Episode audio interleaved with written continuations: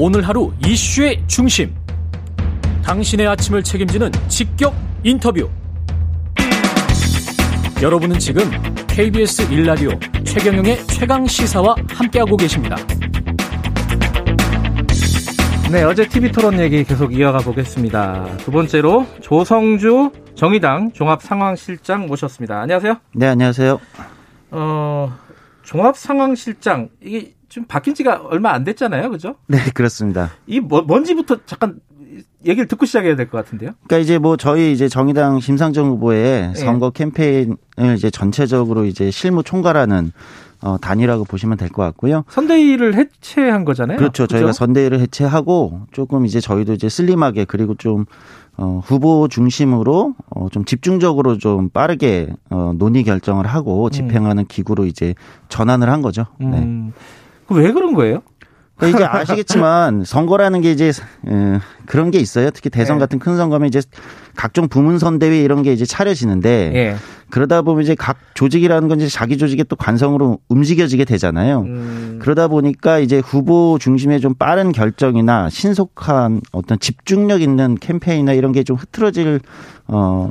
뭐 리스크들이 종종 발생을 하죠. 음, 어, 그런 차원에서 보고 또 저희도 이제 그동안 이제 어, 심상정 후보 정의당의 어떤 선거 캠페인이 진보 정당 다 왔는가 이런 이제 반성과 성찰을 좀 고민하면서 어좀 빠르고 어 괜히 이제 폼 잡는 선거 말고 집중적으로 좀 음, 우리다운 선거를 해 보자 이렇게 하면서 이제 좀 음, 체제를 개편했다 이렇게 볼 수 있습니다. 폼 잡지 않겠다. 네. 예. TV 토론 얘기 들어가죠. 어, 지금 좀 전에 국민의당 쪽 연결을 해봤는데 네. 안철수 후보가 제일 잘했다고. 다 정당마다 그렇게 얘기하지 않겠어요? 당연한데 네. 어 당연히 또 여기는 어, 심상정 후보가 잘했다고 하시겠죠. 네, 그렇죠. 어, 뭐 어떤 부분이 제일 잘했는지 말씀해 주세요. 일단 뭐 중요한 포인트를 했다고 생각해요. 뭐냐면 특히 이제 어제 같은 경우 어 윤석열 후보에게 네. 이제 그 김건희 씨 녹취록에서 이제 그 피해자들 성폭력 피해자들에 대한 이제 2차 가해나 굉장히 상처를 줬던 어떤 발언들이 공개됐는데 네. 이에 대해서 이제 사과를 명확하게 받아낸 점, 음. 어, 사과하셨잖아요. 윤석열 예. 후보가. 예. 어, 그런 점은 저는 TV 토론에서 굉장히 좀 중요하게 봐줘야 된다고 생각합니다. 사실 음. 후보 스스로를 어필하고 싶은 시간이잖아요. TV 네. 토론이라는 게 아무래도. 그럼에도 불구하고 어, 저희 심상정 후보가 어떤 우리 사회의 어떤 피해자들의 상처에 오히려 그 시간을 할애해서 쓴다는 거. 음. 이런 점은 저는 굉장히 이제 높게 봤고, 어, 사실은 선거 전략 차원에서는 뭐, 굳이 시간을 후보를 다 어필했으면 좋겠다는 게 이제 실무진의 생각일 수도 있지만, 네. 후보는 또, 아, 그러네, 이 중요한 시간, 시민들이 다 지켜보고 있는 시간에, 어, 진보 정당이 어떤 목소리를 내야 되는가, 누굴 대변해야 되는가를 이제 잘 보여줬다. 음. 그리고 뭐, 심상정 후보의, 사실 저는 어제 TV 토론 좀 편한 마음으로 봤거든요. 왜냐면, 왜요? 맨날 1등 하던 사람이 네. 또 1등 하고 오겠지. 이런 생각이 좀 있었어요. 아, 심상정 후보가 예. TV 토론으로는 1등이다. 네, 토론으로는 뭐 워낙 잘 하시는 분이어가지고 네. 큰 불안감 없이 받고 이제 여러 가지 중요한 부분들에 대해서 다른 후보들의 어떤 정책이나 이런 것도 잘 짚으, 짚으셨다 이렇게 생각을 합니다. 예, 어제 저도 봤는데 보니까 이 대장동 의혹에 대해서 꽤 이제 날카롭게 네. 공격을 하더라고요. 심상정 후보가 이재명 후보를. 그게 어떤 의미를 가지고 어떤 전략으로 그렇게 한 거예요? 그러면? 그러니까 이제 대장동이라는 게 예. 이제 기본적으로 이제 두 가지 측면을 봐야 될 것 같아요. 하나는 어 많은 사람들이 이제 주로 보는 것은 이재명 후보가 이제 대장동 이 과- 과정에서 뭔가 이제 비리나 또는 문제가 있었던 거 아니냐 이런 의혹 같은 게 이제 제기되는 네. 측면이 있고 또 저희가 주목하는 지점은 뭐냐면 어제 이제 임대주택 얘기를 이제 지적을 했듯이 중간에 그러니까 과연 우리나라의 부동산 개발이라든지 이런 개발들이 누구의 이익을 중심으로 설계되고 음. 집행되고 있는가. 그러니까 비리가 없다 하더라도 의- 네. 그 의혹을 제쳐놓고 하더라도 그런 지점도 짚어봐야 되는 부분이라고 생각을 하거든요. 음. 그러니까 대장동 같은 경우 임대주택이 이제 25% 정도는 지어야 되는데 6%밖에 결국 마지막에 안 지어졌단 말이에요. 네. 예, 그런 지점들. 그러면 이제 진짜 집이 없는 서민들을 위한 개발이냐 이것이 음. 이런 부분들도 같이 조명이 돼야 되는데 음. 그런 부분들에 대해서 이제 저희도 이제 어 시간은 많지 않았지만 이제 지적을 했고 네. 저는 앞으로 이제 대장동 의혹이라는 게 네. 어떤 부패나 이런 쪽의 의혹도 분명히 수사 과정에서 밝혀져야겠지만 네. 어 전체적으로 한국의 부동산 개발, 토지 이런 것 이 전체를 놓고 우리가 한번 짚어보자. 음. 이 부분에 대해서도 우리 사회 전체가 어, 성찰하고 개혁해야 되는 부분이 있다. 저희는 이제 좀 이렇게 생각하고 있습니다. 아 내용적인 측면 정책 부분은 조금 뒤에 다시 얘기를 하도록 하고요. 이 얘기부터 좀 여쭤볼게요. 그 지금 뭐 토론 1등이라고 하셨는데 네. 지지율로 보면은 사실 1등하고 차이가 너무 크잖아요. 그렇죠. 이 반등 계기 뭐 좀 잡아야 되지 않겠습니까? 캠프 입장에서는 어떻게 지금 계획을 하고 계세요? 어, 많은 분들이 이제 질문해 주세요. 예. 그러니까 후보 괜찮은데 여러 가지로 잘 하는데 지지율이 낮게 나오는데 어떻게 좀 반등해야 되는 거 아니냐. 네. 근데 저희는 조금 차분하게 갈 생각을 하고 있습니다. 음. 그러니까 저희가 뭐 마구 뭘 한다고 해서 바로 반등의 기회가 오는 것이 아니라 네. 저희가 집중해야 될 어떤 그 지점에 집중하면서 차분하게 있으면 선거라는 것은 늘 이제 또 한 몇 번씩 출렁이지 않습니까? 예. 아직 30일에나 남았고 30일 동안 저는 아마 이제 두세 번은 더 선거가 이제 큰 변화의 어떤 출렁임이 있을 거라고 보고 있기 때문에 차분하게 저희가 할 일을 하다 보면 어, 그 어떤 계기가 올 것이다. 어, 그 반등의 계기를 놓치지 않는 게 중요하다 네. 이렇게 생각합니다. 아, 근데 이게 출렁임이라는 게 반드시 있을 텐데 네. 그게 그냥 양당 중심의 네. 출렁임이 아닐까라고 생각하시는 분들이 꽤 있어요. 그 심, 심상정 후보, 그 정의당은 그런 어떤 변곡점 이런 데서도 소외되지 않을까. 라고 우려하는 사람들도 있을 겁니다, 분명히. 어떻게 네. 생각하세요? 치고 들어가야죠. 그러니까 그걸 뭐. 어떻게 치고 들어가느냐, 이게 문제잖아요. 예, 하나는 이제 크게 보는 건 이제 TV 토론이 앞으로도 이제 뭐 선관위 토론이 아마 이제 세 번은 법정으로 그렇죠. 남아 있고 예. 나머지가 이제 더 열릴지는 이제 좀 미지수긴 한데요. 예. 일단은 TV 토론이 어제를 시작으로 이제 좀 반등의 계기가 될 거다. 음. 그 중에 한 번, 한두 번은 이렇게 네네. 보고 있고요. 예. 그 다음에 나머지는 이제 본격적으로 이제 30일이 남았기 때문에 이제는 어, 정책 경쟁으로 본격적으로 들어갈 것 같아요. 네. 어, 그걸 이제 전혀 논외로 놓고 이야기가 갈 수는 없다고 생각하고 음. 그런 지점에서 저희한테 좀 기회가 올 것이다. 어, 음. 어, 이렇게 좀 보고 있습니다. 연결되는 얘기인데 이 지금 정의당의 정체성, 존재감 이런 문제가 계속 그 최근에 크게 논쟁적인 당내에서도 네네. 그렇고 외부에서도 바라보는 시각도 그렇습니다. 네. 정의당 도대체 뭐냐, 뭐 하는 데냐. 네.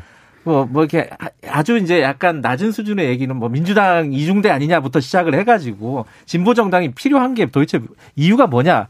지금 이제 진보의 금기를 깨겠다 이렇게 말씀하셨잖아요. 조성주 네, 실장께서 이게 무슨 뜻입니까? 어떻게 하겠다는 거예요? 어, 두 가지 정도 말씀을 드릴 수 있을 것 같아요. 예. 그러니까 이제 정의당의 정체성에 대해서 많은 분들이 이제 질문하는 건 그러니까 이런 거죠. 정의당이 누구를 정확하게 대변하고 있는 정당이냐. 네. 그러니까 예를 들면 뭐 민주당의 약간 사이드에서 민주당의 뭐 이중대냐 이런 네. 질문은 어 그럴 거면 사실 정의당의 존재 이유가 없겠죠. 네. 그러니까 정의당만이 대변할 수 있는 우리 사회 목소리가 있다라고 명확하게 보여줘야만 정의당의 이제 존재감과 정체성이 좀 확립될 것 같고요. 네. 그런 측면에서 저희는 어, 우리 사회에서 이제 노동시장에서 밀려난 사람들, 좀 불평등이나 예를 들면 기후위기 또는 차별받는 사람들, 우리는 명확하게 이 사람들을 대변하는 거다. 이걸 좀 더 이제 선명하게 더 보여줄 필요가 있다고 생각해요. 근데 이제 그동안은 그런 부분이 좀 선명하지 않았던 지점이 하나가 있을 것 같고요.